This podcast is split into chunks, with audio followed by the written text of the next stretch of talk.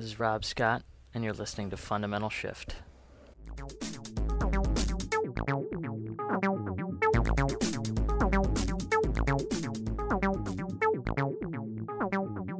Hi, everybody. Today's talk is called The Different Meanings of To Be. And I've realized in a couple of talks lately about meditation and about different things that I will tell people or suggest to people that just be. You know, you should just be. And what in the world does that mean, right? I've uh, I've realized that it implies certain things, and some of those things might be more clear than others, but it definitely has more than one meaning. And I want to take this opportunity to explain it as it's come up not only once, but actually a couple times in different conversations and, and emails I've been writing lately. So, today's talk, the different meanings of to be. Uh, thanks for listening in. Two of the meanings for to be include to be still and also to be what you are. And it may not be clear right away what the difference is there, but to be still implies a little bit more work than to be what you are. One of these uh, feelings is a state of discipline and work, and the other state is one of actually freedom and just being what you are. So let's look at each of these in a little more detail and uh, and discuss how we would use the different concepts of just being. I've said before that to meditate, the practice of that, if you sit down and do it, is to actually begin to watch your mind, begin to learn what thoughts are, and to begin to stop staying as attached to thoughts, to drop your thoughts and bring your attention back to an anchor, which is most normally your breath, or it could be uh, any other anchor like a sound or a feeling. But when there's nothing there, it's good to bring your attention back to your breath. So that implies that we're shooting for some kind of stillness, that you know, we're trying to quiet a busy mind, and through concentration and dedication, we are over and over again training ourselves, uh, almost Pavlovianly, to bring our attention back to our breath so that some type of space opens up. Now, that's not at all inaccurate. We are definitely trying to do that, but that's not all we're trying to do. We are also trying to learn a sense of freedom and a sense of being okay with what we are. So there's sort of two spectrums there. And the second one is one that really maybe hasn't been mentioned enough or uh, is something that uh, should really be explained. But we are all trying to become okay. We are all trying to become happy and lose conflict in our lives and to be at peace. And it takes both ends of that spectrum. One is the ability to still our mind when we're too busy, but also the ability to sit in a state of whatever we are.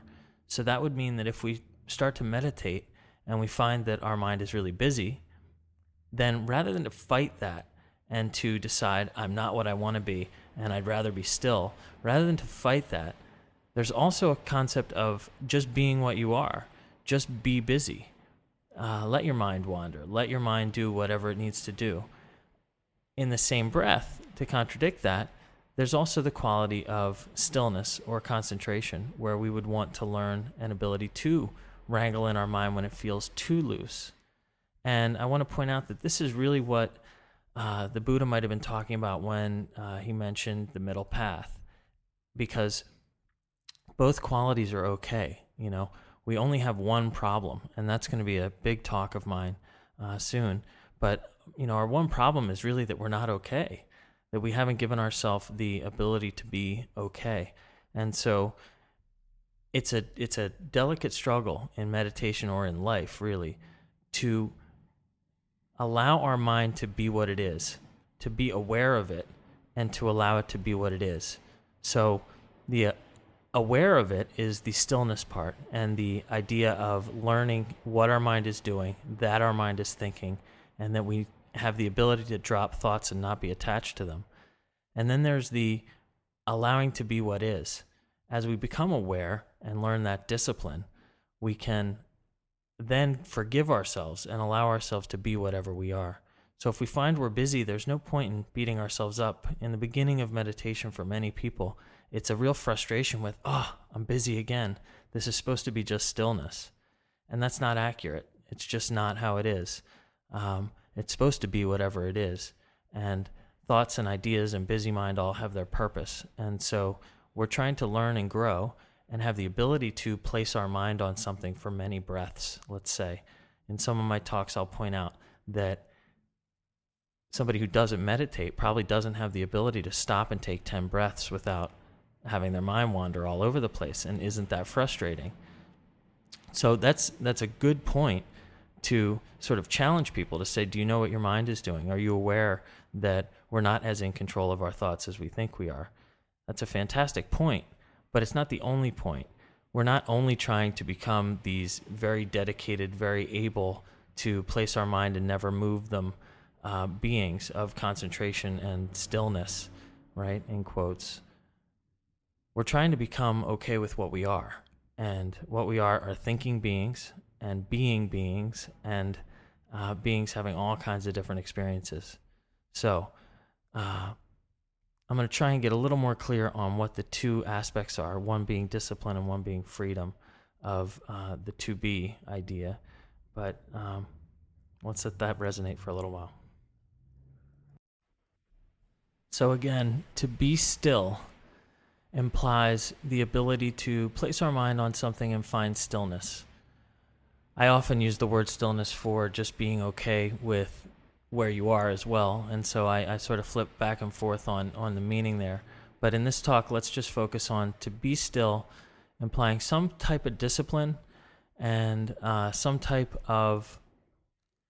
It implies a lot of things. It implies that you know, we're not okay and that we want to become okay. And so this is kind of the working uh, side of, of the agreement. This is the one that realizes I'm not what I want to be and I'm going to work on it, right? So this is dedication, this is discipline, this is deciding that we're not okay, which is in almost exact contrast with the other to be, which is to be what you are, which really, if we had to call it something, is, is the awakened state. To be what you are means we're done, right? You're okay. There is no challenge, there is no problem.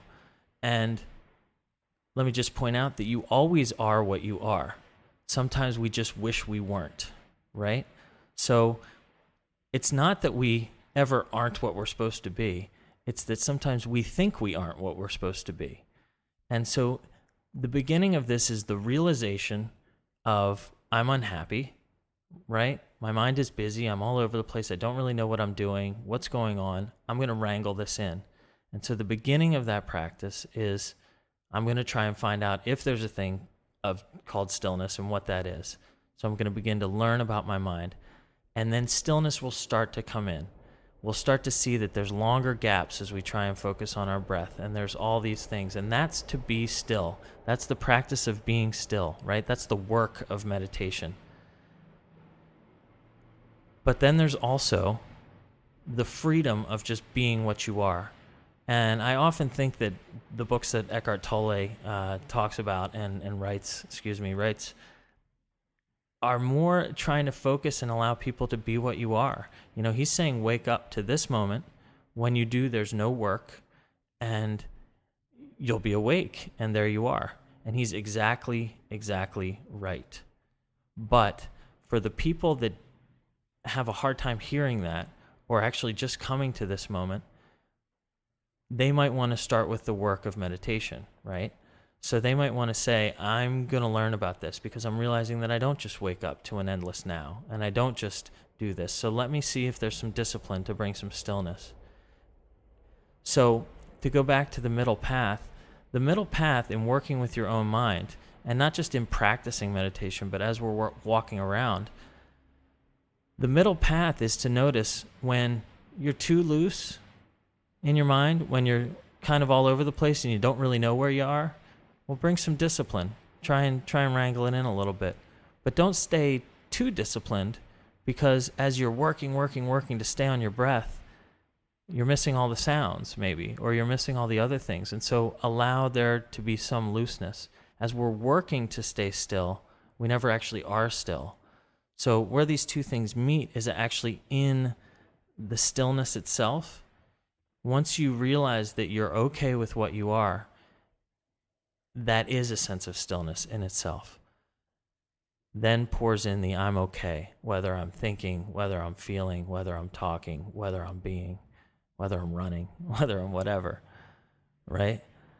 So I'm praying that this isn't a whole lot of gobbledygook, that this, you know, makes a little bit of sense and that we can do this because this is a really important point. And I often feel like I have really important points and then after I start talking about them I go, "Man, that's not useful at all." I don't know. I don't know if this stuff is useful, but I sure hope it is.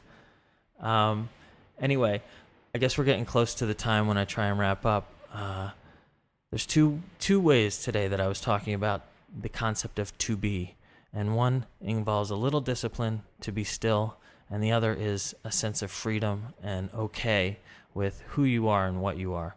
And so I'm going to tell you one more time just be. Just go out and be. It's all going to be okay. It's, uh, it's raining today, and that's a beautiful thing. Uh, this is Rob Scott. You're listening to Fundamental Shift. Thank you so much for listening in. Uh, be kind to yourself and everybody else. Bye bye. Let me turn, turn it up.